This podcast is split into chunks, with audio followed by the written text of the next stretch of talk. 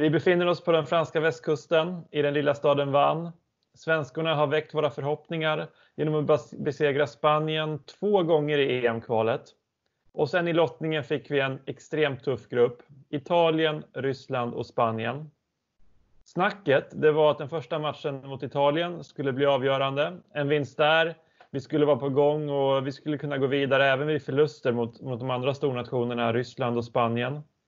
Men istället blev det en svidande förlust med 63-64 och nu hade vi kniven mot strupen. Skulle vi lämna EM med några hedersamma förluster? Ingen skulle klandra laget. Eller skulle någonting annat hända? Vi har med oss från den tiden förbundskapten Lasse Johansson och eh, han ska berätta vad som hände inför den här matchen mot Ryssland och eh, även om själva matchen mot Ryssland självklart. Eh, välkommen Lasse! Tack så mycket, tack tack! Jag tycker vi hoppar, eh, går rakt på sak här. Eh, kan inte du berätta lite om sätta in liksom inramningen kring det här. Berätta om uppladdningen inför detta EM. Så var det första EM Sverige hade spelat sedan 1987. Eh, hur, hur var stämningen i, i laget när, när ni kom till Frankrike? Eh, oj, eh, är det någon gång man ska använda ordet eh, förväntansfull så var det nog eh, eh, inför det här EMet. Jag kommer ihåg, vi hade haft ganska lyckade förberedelser inför turneringen. Vi var eh, fysiskt i toppform, det visste vi och vi hade pratat mycket om det. Och eh, vi flög ner till Frankrike eh, två dagar innan eh, första matchen och hade en, en, eh, en lång, eh, eller ganska lång bussresa mellan eh, Paris och Vannes. Och i bussen där, då var det liksom inte den här vanliga uppsluppna stämningen, utan nästan där kunde man faktiskt ta på stämningen att det här, det här var något speciellt. Eh, Italien, vad, vad var era förväntningar när ni gick in i den matchen? Eh, vi, hade, vi pratade egentligen hela tiden under förberedelsen och vi övade ganska mycket på det, just det här eh, eftersom det kommer eh, matcher dag efter dag och, och eh, eh, förmågan att oavsett resultat kunna gå vidare från en prestation till en annan. Och, eh, så vi hade oerhört stort fokus på eh, Italienmatchen förstås. Eh, och Eh, vi hade pratat om att det var en 50-50 match och, och, definitivt en, alla var medvetna om att, precis som du inledde med, att det var en nyckelmatch med tanke på att efter Italien så skulle Ryssland och Spanien vänta. Så att det, det var eh, väldigt stort fokus på, på den matchen och det tror jag nog också visade sig inledningsvis. Det var alla, alla möjliga Eh, jag tror att anspänningen var nog, även om vi försökte hålla den på en rimlig nivå, så var den väldigt hög när matchen började. Vi hamnade tidigt i foultrubbel på många spelare och det var liksom en, en, en, en klassisk eh, premiärmatch får man säga. Ehm, som vi ändå hade chansen och hade ett sista skott för att vinna matchen, så det var ett, ett, ett otroligt ställningskrig kommer jag ihåg. Efter den här matchen då, för vi ska ju i första hand prata om Rysslandsmatchen, men det är ju viktigt att liksom prata om vad som ledde till den här matchen. Hur var känslan i laget? Var det, jag menar, ni förlorade på sista skottet. Eh, var det att ni hade slagit er själva, underpresterade ni i den matchen enligt er själva då? Eh, eller var det att eh, Italien var bättre än, än, än så?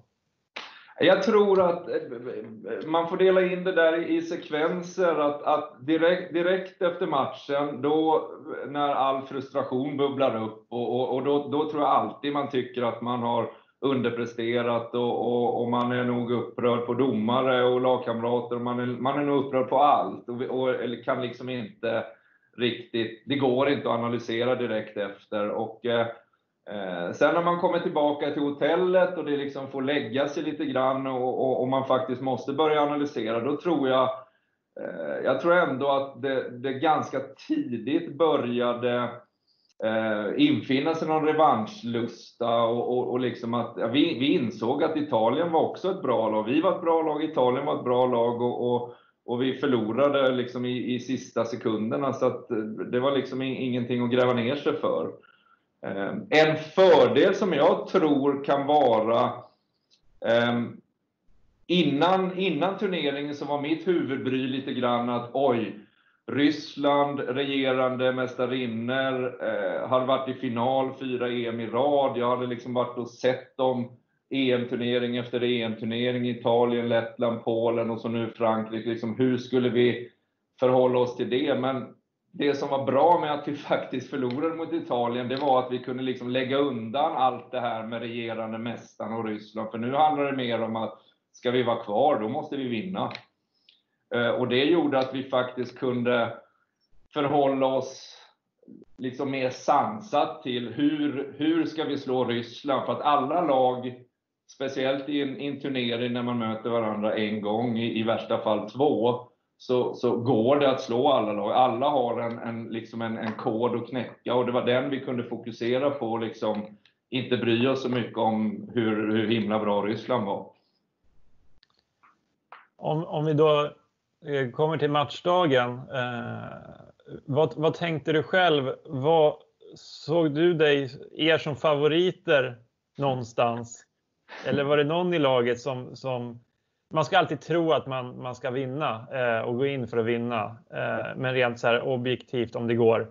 Eh, var ni favoriter eller var ni grova underdogs i ert huvud? Eh, det, här, det här kan om möjligt låta som en efterhandskonstruktion, men, men jag, jag, jag bjuder lite på den. För att i, i hur konstigt det än kan låta, i mitt huvud eh, så såg jag ändå extremt stora chanser att faktiskt eh, rubba Ryssland. Och det är lite, jag går tillbaka till det jag nämnde tidigare. Jag hade sett dem under så många turneringar och eh, jag visste hur de agerade i, i liksom gnetmatcher. Eh, eh, de var vana och liksom alltid att när, när saker och ting rullar på, då, då vinner de. De, de, de, ja, de hade varit i final fyra gånger, så att ett bra lag. Men däremot när i matcher där det, där det var lite jobbigt, lite gnetigt, då, då de surade ihop, de liksom tappade sina koncept och sen tyckte jag också att de, Ryssland faktiskt gjorde ett kardinalfel när de började ta in amerikanska point guard. Först Becky Hammon och sen Euphony Prince som vi kommer se i den här matchen. Och om jag ska vara ärlig, även om det är gudabenådade spelare, så tycker jag att Ryssland som enhet blev sämre med det beslutet. Men det är ju deras tandverk. Men det var ett lång, en lång utläggning. Svaret på din fråga, i, i mina i mitt huvud så var vi favoriter av den anledningen. För att om det var något lag som jag liksom tyckte att vi taktiskt kunde komma med, med en bra gameplan, att följde vi den då, då kunde vi vinna, så visste jag att vi kunde göra det. Men däremot så hade jag inte nämnt för någon annan skulle jag säga liksom att vi var favoriter i den här, utan vi, vi spelade underdog-kortet och liksom mer ska vi vara med, då måste vi vinna den här matchen. När du ser tillbaka, när du tänker tillbaka på den här matchen då, eh, vad, vad, var de avgörande? Eh, vad var avgörande för att vi för att vi slog Ryssland till slut?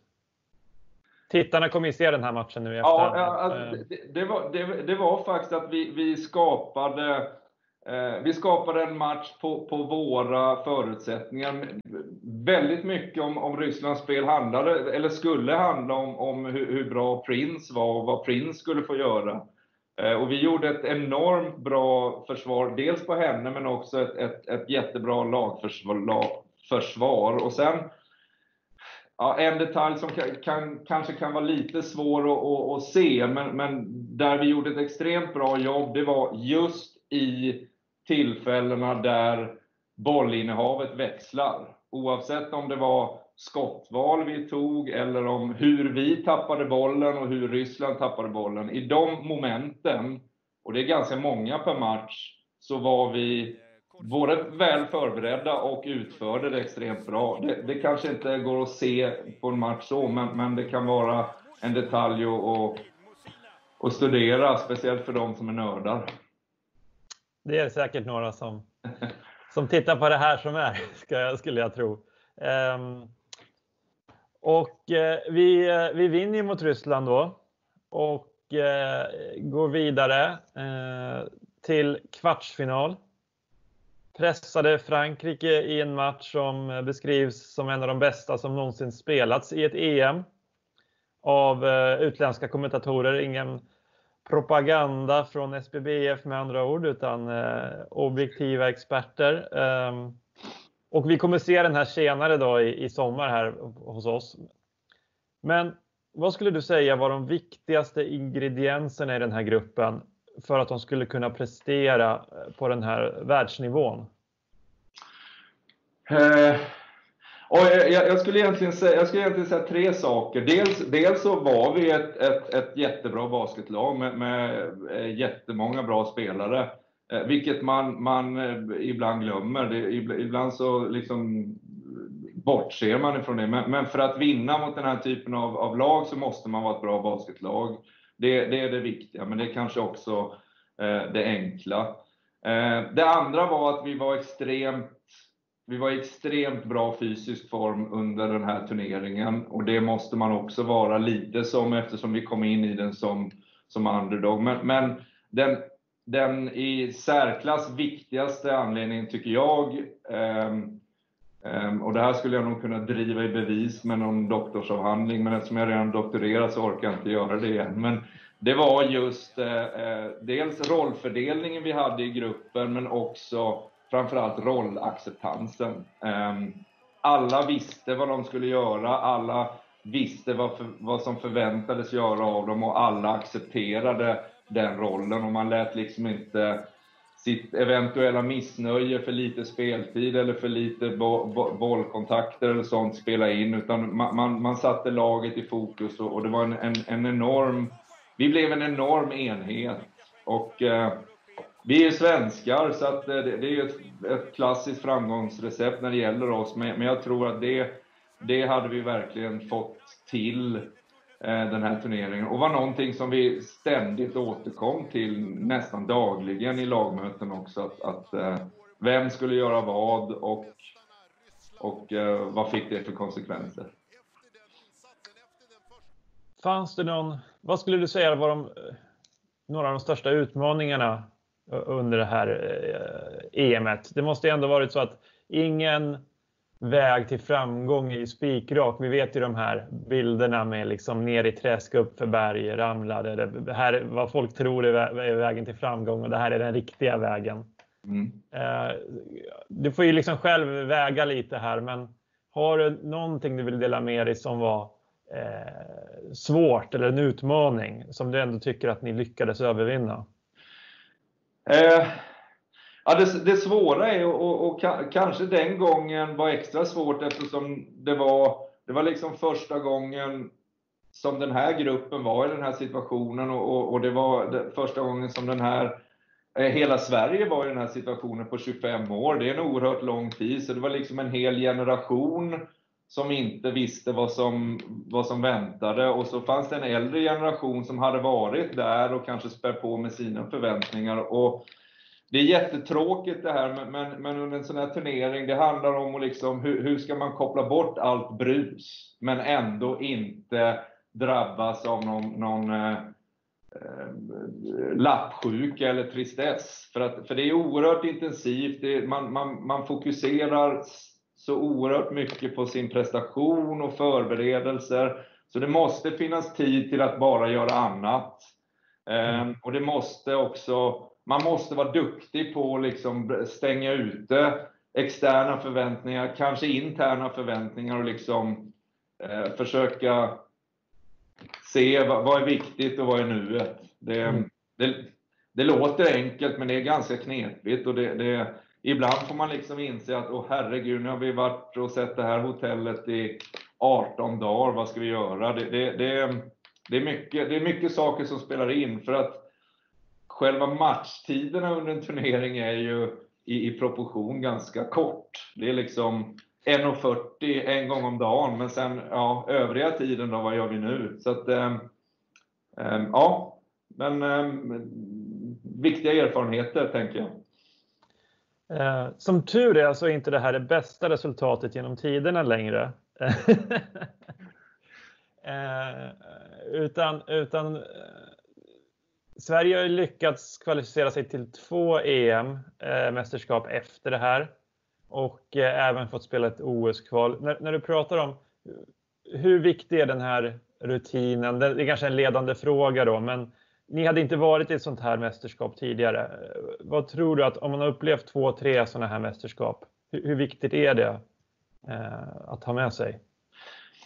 Alltså jag kan säga så här, det, det är jätte, jag, jag, tror det är jätteviktigt. Jag tror att det är väldigt svårt att komma som första gången någonsin in i en turnering och faktiskt, man, man kan göra bra resultat och gå långt, men att gå hela vägen liksom till att Serbien är väl nästa, nej inte, inte första gången, men, men det, är, liksom, det, det, är väldigt svårt att, att ta sig hela vägen. Man kan göra bra resultat. Däremot om man kan, det, det handlar också om vad man gör av det. Tar man med sig erfarenheterna och faktiskt liksom i nästa veva tänker sig tillbaka, okej okay, hur kände jag förra gången jag var i det här? Och liksom utnyttjar den erfarenheten, tror jag man har en, en enorm, en enorm eh, eh, nytta av det. Och jag tror det också att det är mycket enklare att, speciellt i premiärmatchen som jag pratar om i Italien, att liksom ha, hamna på rätt anspänningsnivå. För att ingen elitidrottare är ju bra om man liksom har en för hög anspänningsnivå, så är det utan ha, hamna någonstans lagom och det är väl egentligen det som är det knepiga för en maxprestation. Mm. Sverige-Ryssland 16 juni 2013. Andra matchen i EM och eh, se en av de största matcherna inom svensk eh, baskethistoria faktiskt.